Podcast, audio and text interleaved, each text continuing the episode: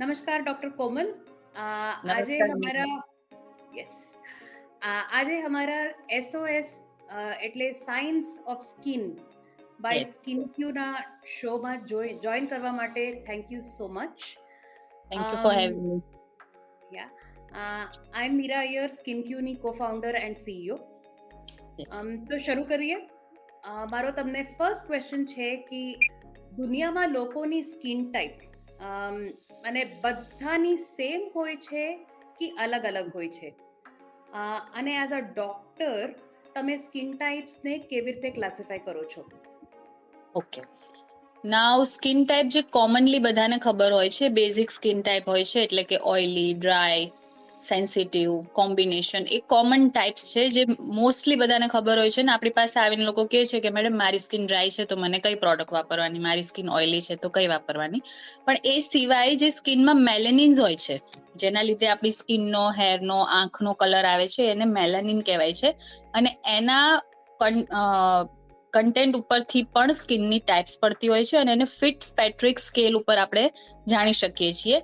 એટલે જે એનું વન ને ટુ ટાઈપ આવે છે, એકદમ લાઇટ કલર હોય છે, જે તમે ફોરેનર્સની સ્કિન જોઈ હોય છે, એકદમ પેલ હોય છે. થ્રી અને ફોરમાં વિટિશ ઓલિવ જે આપણી ઇન્ડિયન સ્કિન છે, એ ટાઈપની સ્કિન આવતી હોય છે. અને ફાઈવ અને સિક્સમાં ડાર્કર સ્કિન ટોન જે પણ અગેન ઇન્ડિયન સ્કિનમાં આપણે અમુક એરિયામાં એ ટાઈપની સ્કિન જોતા હોઈએ છીએ. એટલે જનરલી થ્રી ટુ સિક્સ આપણે આપણી ઇન્ડિયન સ્કિનમાં કન્સિડર કરી શકીએ. તો આવી રીતે પણ સ્કિનના ટાઈપ પડતા હોય છે. અને એ પણ જરૂરી છે આ સ્કિન ટાઈપ પણ જાણવા માટે સ્કિન કેરની પ્રોડક્ટ સિલેક્ટ કરવા માટે ટ્રીટમેન્ટ માટે ને એની માટે. ગોટ ઇટ તો એક તો ડિપેન્ડિંગ ઓન ઓઇલીનેસ ડ્રાયનેસ અને બીજા ફિટ્સપેટ્રિક સ્કેલ ફિટ્સપેટ્રિક અને ફિટ્સ ફિટ્સપેટ્રિક સોરી ફિટ્સપેટ્રિક સ્કેલમાં Indians three two 5 6 yes yes three two ફાઈવમાં mostly અમુક સિક્સમાં પણ આવે છે. ગોટ ઇટ અને યુરોપિયન્સ ચાઇનીઝ કોરિયન્સ એટસેટ્રા આ લોકો વન એન્ડ ટુ માં છે રાઈટ ઓકે તો આ સ્કિન ટાઈપ્સમાં મેઇન ડિફરન્સીસ શું છે? ઓકે મેં કીધું એમ જ એનું મેલાનિન નું જે અંદર કન્ટેન્ટ હોય છે સ્કિનમાં એ મેઇન ડિફરન્સ હોય છે. એટલે વન ને ટુ જે ટાઈપ હોય છે એમાં મેલાનિન ખૂબ ઓછું હોય છે. એના લીધે સ્કિન એકદમ લાઇટ હોય છે પેલ હોય છે, પતલી હોય છે. જ્યારે થ્રી થી પછી તમે જેમ અપવર્ડ જાઓ, એમ મેલાનિનનું કન્ટેન્ટ વધતું જાય સ્કિન ડાર્કર થતી જાય સ્કિન થિકર થતી જાય અને ઇવેન્ચ્યુઅલી સ્કિન ડાર્ક અને થિક થઈ જાય છે, જેમ તમે સિક્સ સુધી પહોંચો છો ત્યારે.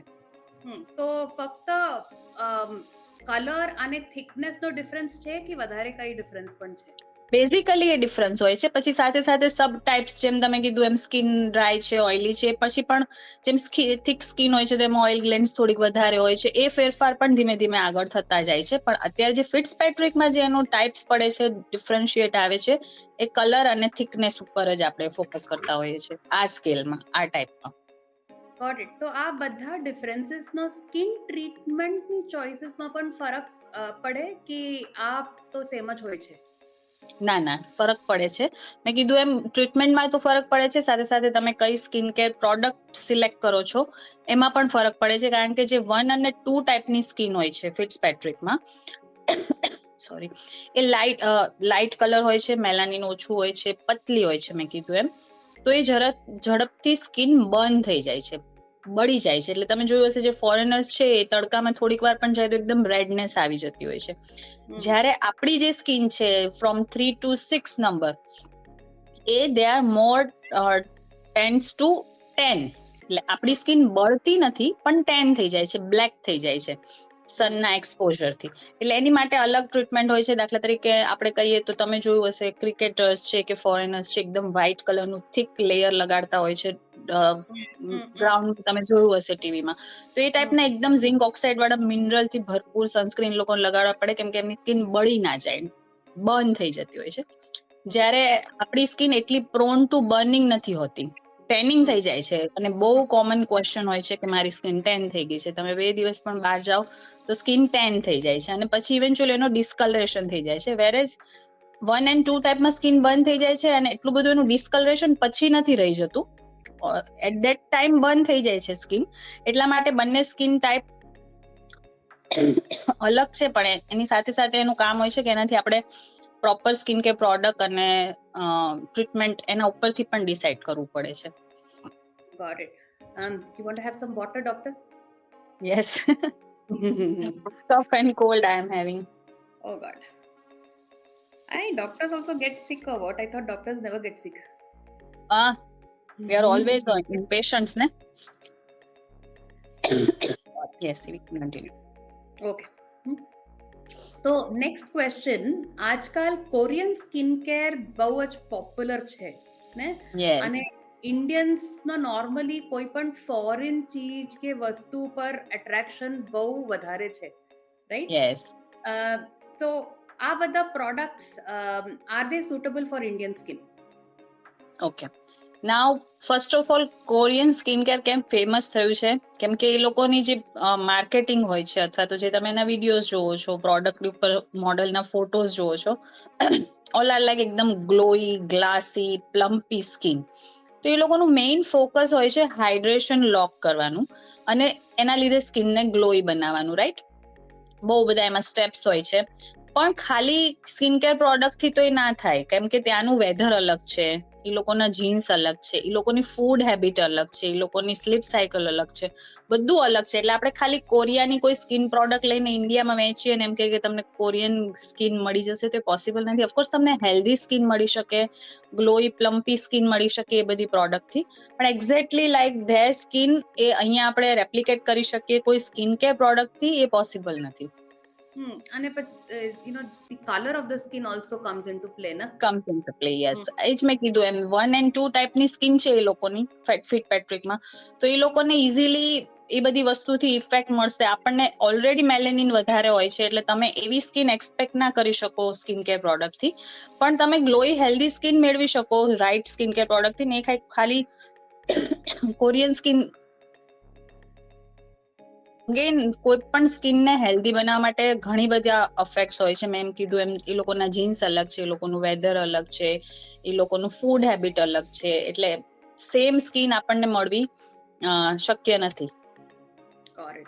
ઓકે તો તમે કીધું કે મેલેનિન રિચ ઇન્ડિયન સ્કિનમાં ટેનની બહુ પ્રોબ્લેમ છે અને tan is like first step to pigmentation તો ઓબ્વિયસલી પિગમેન્ટેશન પણ બહુ વધારે છે અહીંયા. પોપ્યુલેશનમાં તો આને શું તો સોરી આનું શું કારણ છે?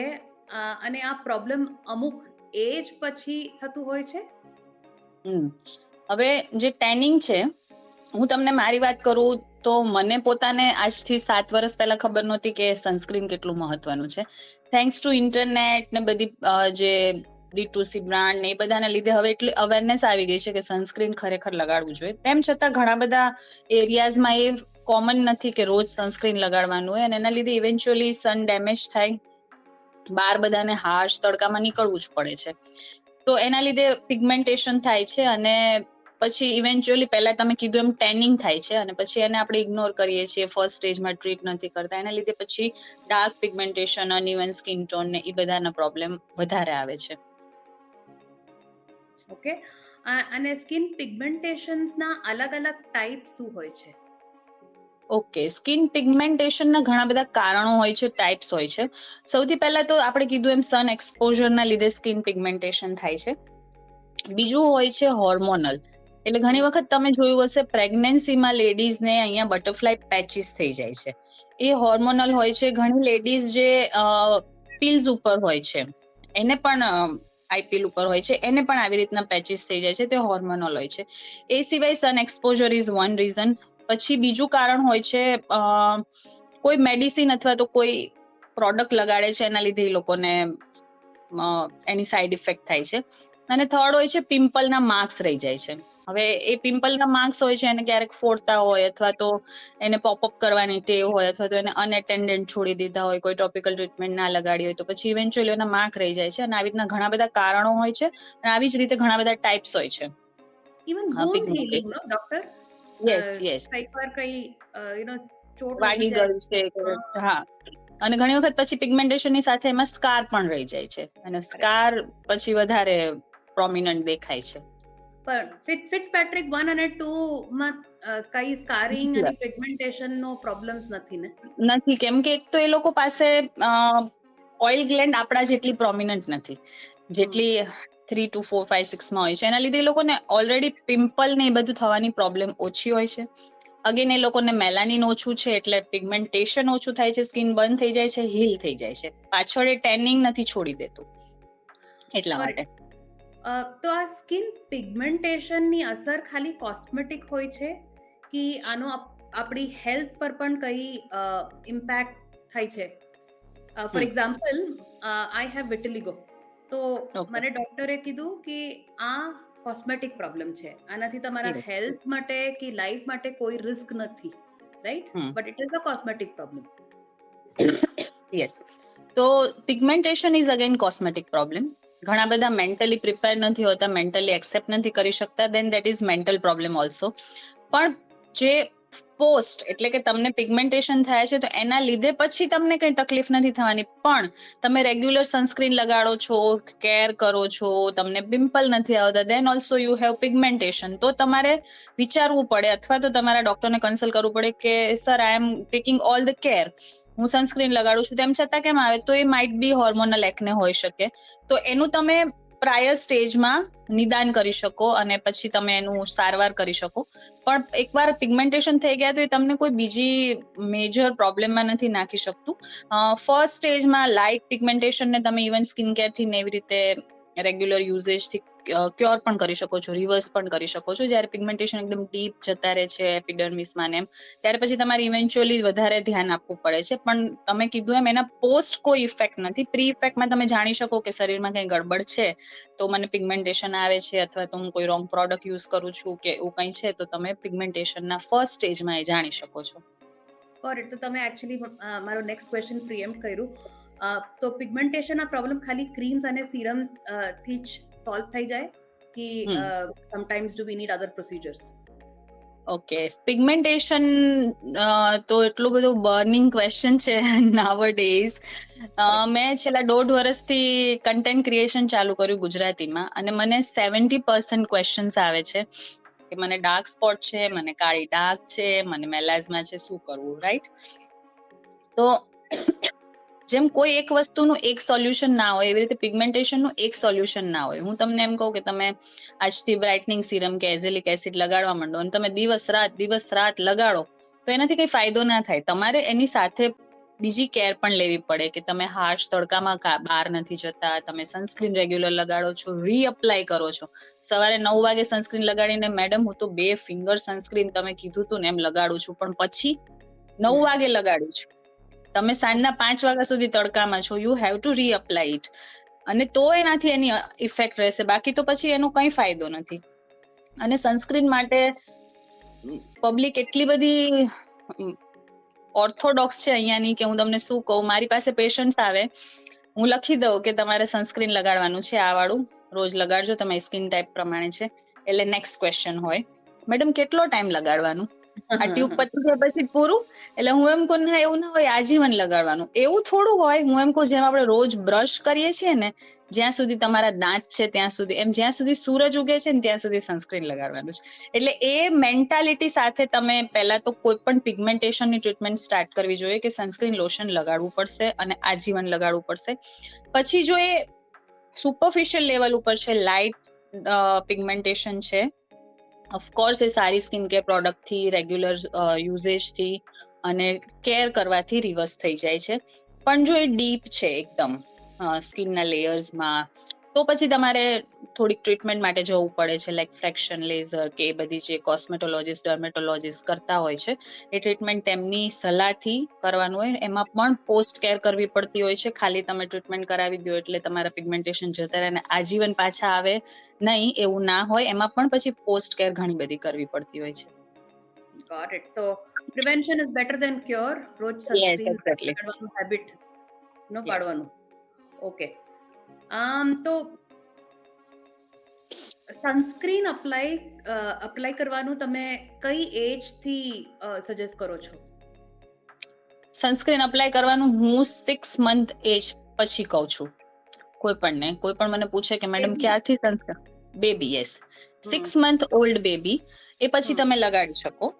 રાઈટ ઘણા બધા હવે તો નેચરલ બેબીઝ માટે પણ સનસ્ક્રીન આવતા હોય છે પણ તમે કોઈ પણ સનસ્ક્રીન જે સેફ છે એને બેબીઝને લગાડી શકો છો આફ્ટર સિક્સ મંથ અને એવો પણ ક્વેશ્ચન આવતો હોય છે કે મેડમ અમે ક્યાંય જતા નથી અમે તો ઘરમાં જ બેસીએ છીએ તોય અમારે સનસ્ક્રીન લગાડવાનું? ઓફકોર્સ લગાડવાનું. ઘરમાં પણ સ્ક્રીન સોરી સન રેઝ આવે છે એ પણ તમને અફેક્ટ કરે છે.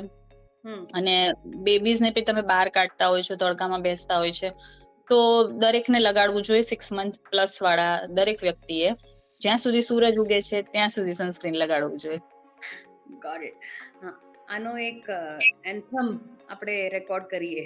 જ્યાં સુધી સૂરજ આવે છે. ત્યાં સુધી સનસ્ક્રીન લગાડવું પડશે.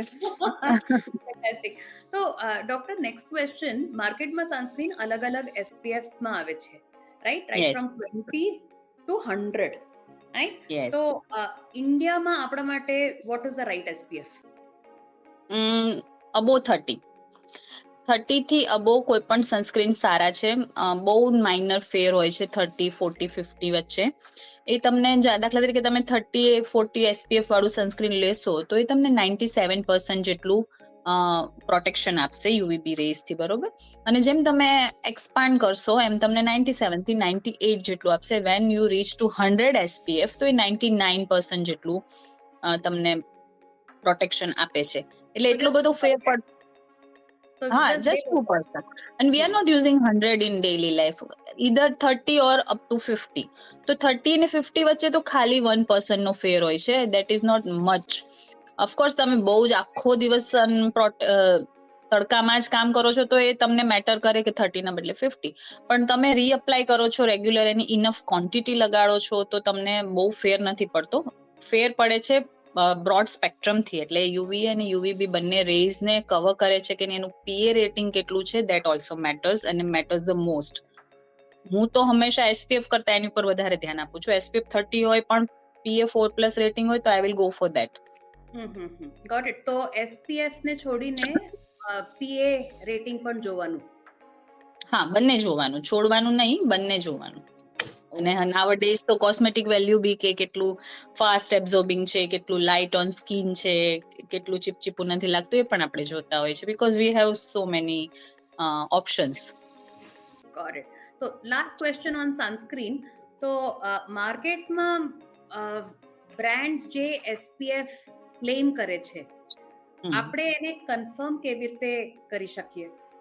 ઓકે સો લેમેન માટે હું કહું તો તમે એક તો કોઈ પણ સારી બ્રાન્ડ જે ક્લેમ કરે છે અને you already trust the brand તો તમે એની વેબસાઇટ ઉપર જઈ શકો છો.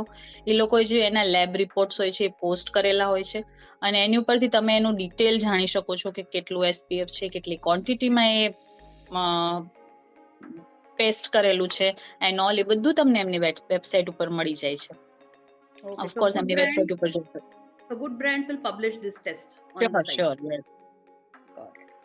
Okay. જે લોકલ બ્રાન્ડ્સ હોય છે કે અમે નેચરલ સનસ્ક્રીન વેચીએ છીએ અને aloe vera gel is also works like sunscreen lotion તો એમની સાઇટ ઉપર તમને આવું કઈ નહીં જોવા મળે પણ good brands authentic brands will always publish that Got it. SPF or sun protection કોઈ નેચરલ વસ્તુથી પણ મળી શકે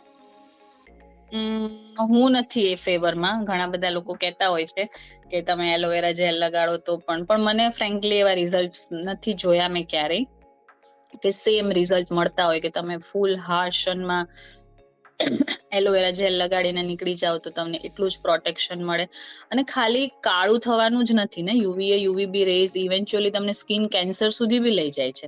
તો યુ વોન્ટ કે તમારા રેઝ જે અંદર આવે છે પાછા નીકળી જાય એને એબ્ઝોર્બ નથી કરી નાખવાના. તો એ એ કેપેસિટી નેચરલ ઇન્ગ્રેડિયન્ટમાં ઘણામાં નથી હોતી. સો બેટર કે આપણે જે ફોર્મ્યુલાસ છે જે આટલા બધા સાયન્ટિફિકલી પ્રૂવ થયેલા છે ક્લિનિકલી પ્રૂવ થયા છે એની ઉપર વધારે ભરોસો કરીએ. બાકી ઓફકોર્સ બધાની ચોઇસ હોય છે ઘણા લોકો નેચરલ જ પ્રિફર કરતા હોય છે તો એને આપણે કંઈ કહી ના શકીએ. પણ મને ફ્રેન્કલી નથી એવા રિઝલ્ટ મળ્યા નેચરલ સનસ્ક્રીનથી ઇટ્સ ઇમ્પોર્ટન્ટ પ્રોટેક્શન વધારે ઇમ્પોર્ટન્ટ છે ને? યસ ગોટ ઇટ તો moving on to next topic doctor આજકાલ સ્કિન કેરમાં એક ટ્રેન્ડ ચાલે છે અરાઉન્ડ સિરમ્સ એક્ટિવ્સ અને બહુ વધારે chemical names like salicylic acid kojic acid hyaluronic acid એકદમ એસિડ એસિડ એસિડ એટસેટ્રા તો આ બધી નવી ડિસ્કવરીઝ છે or they were already there and હમણાં વધારે પોપ્યુલર થઈ ગઈ છે. હમ. સો તમે વાત કરો છો એક્ટિવ ઇન્ગ્રેડિયન્ટ્સની? જેને કહેવાય છે active ingredient acid acid yes અને જેને કોમન પ્રોપોઝ હમ એસિડ સાંભળીને થોડું ડર લાગતું હોય ને. ડર લાગે યસ જેને કોમન લોકો અત્યારે એ છે બી છે તરીકે ઓળખે છે એસિડ્સ ને એક્ટિવ ઇન્ગ્રેડિયન્ટ્સ તો આ પહેલા પણ હતા. આટલા કોમનલી લોકો યુઝ નહોતા કરતા લેમેન યુઝ નહોતા કરતા. કેમ કે ઇઝીલી એટલા અવેલેબલ નહોતા અને એટલું નોલેજ અવેલેબલ નહોતું. Nowadays thanks to internet YouTube beauty influencer skin influencer બધી પ્રોડક્ટ કઈ રીતે યુઝ કરવાની શું ધ્યાન રાખવાનું કઈ રીતે વાપરવાનું એ બધું તમને ઇન્ટરનેટ ઉપર ઇઝીલી મળી જાય છે. Product easily on one click તમારા સુધી પહોંચી જાય છે એટલે ઇઝીલી હવે બધા અને ફ્રિકવન્ટલી બધા વાપરવા માંડ્યા છે. પણ પહેલા ડોક્ટર્સ વધારે યુઝ કરતા હતા. તમારે ડોક્ટર પાસે જવું પડે પિલિંગ કરાવવું પડે સોલ્યુશન્સ લેવા પડે. ડોક્ટર આપે એ રીતે તમારે યુઝ કરવાનું, એટલી ક્વોન્ટિટીમાં પોસ્ટ કેરી બધું ડોક્ટર તમને સમજાવતા હતા. નાવડેઝ બહુ બધી મેડિકલ સ્ટોર્સમાં અને બધે પ્રોડક્ટ્સ અવેલેબલ છે. અગેન જેમ એના ફાયદા છે, એમ ગેરફાયદા પણ છે.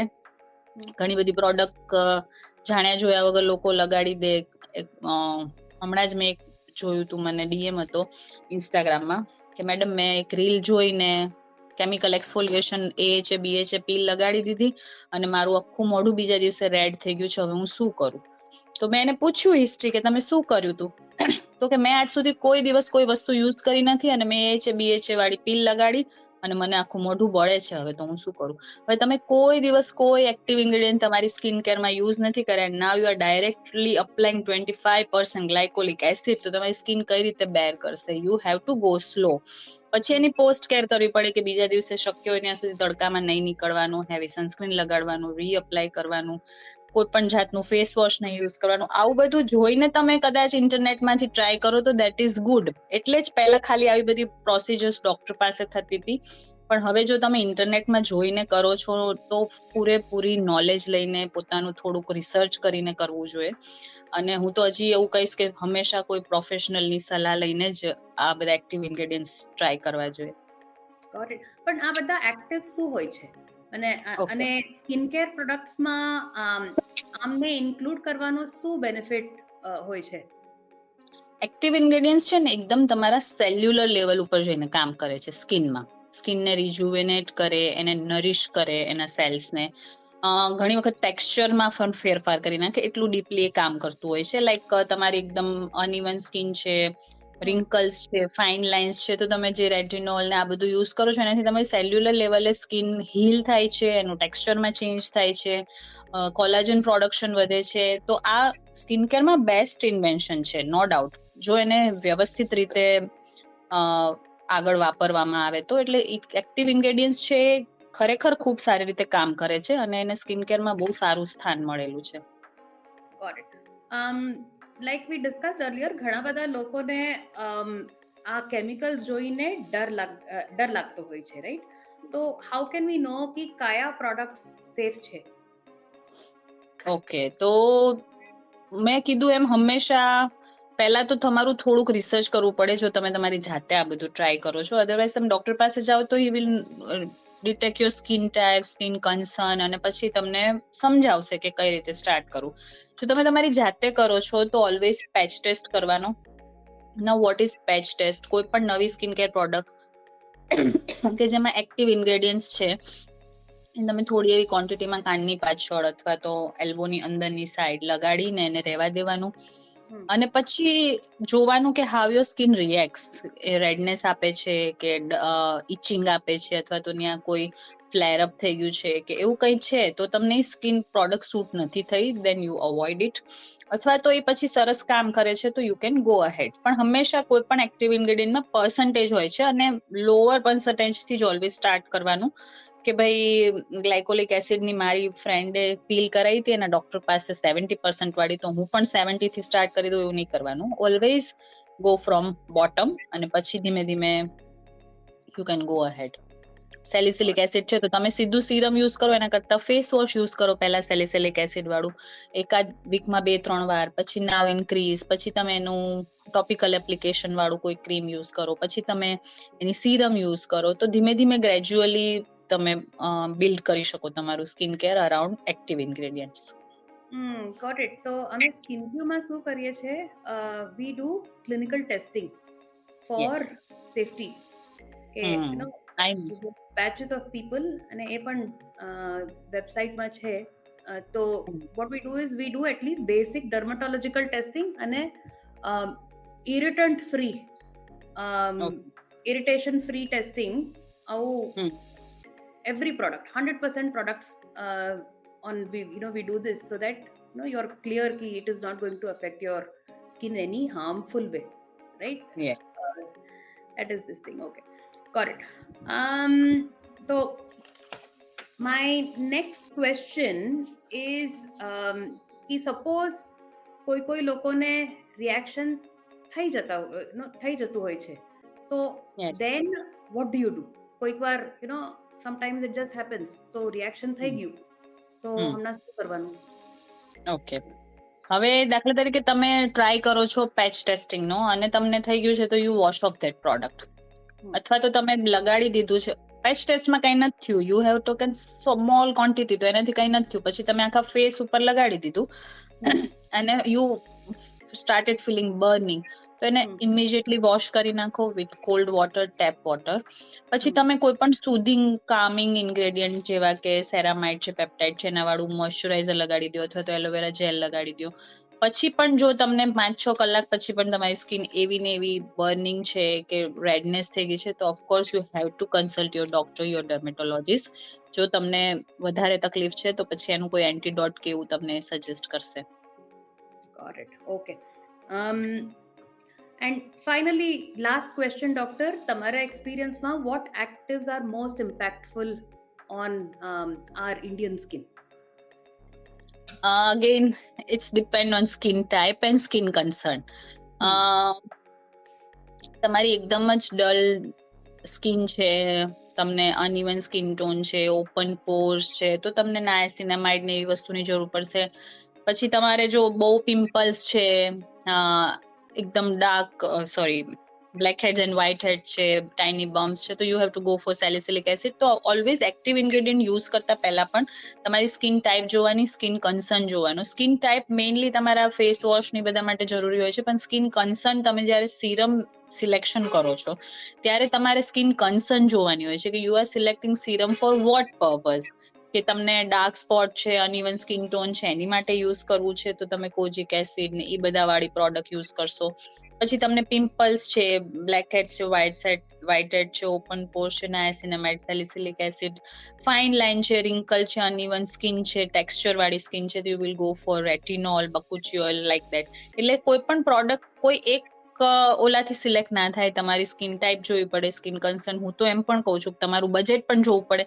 તમે કયા વેધરમાં રહ્યો છો એ પણ જોવું પડે. તમે કયા એરિયામાં રહ્યો છો એ પણ જોવું પડે. એટલે એ બધું મગજમાં લઈને તમે કોઈ પણ પ્રોડક્ટ પર ફાઇનલાઇઝ કરી શકો. હા તો best to leave it to the doctor નો હા તો. Normal how to take so many factors in. Okay great. Thank you so much. Dr komal you've been awesome. right? Thank so, you uh, and we look forward to the next session uh, where we'll talk about acne we'll talk about dry skin we'll talk about other skin concerns. Right? Sure sure. Yeah.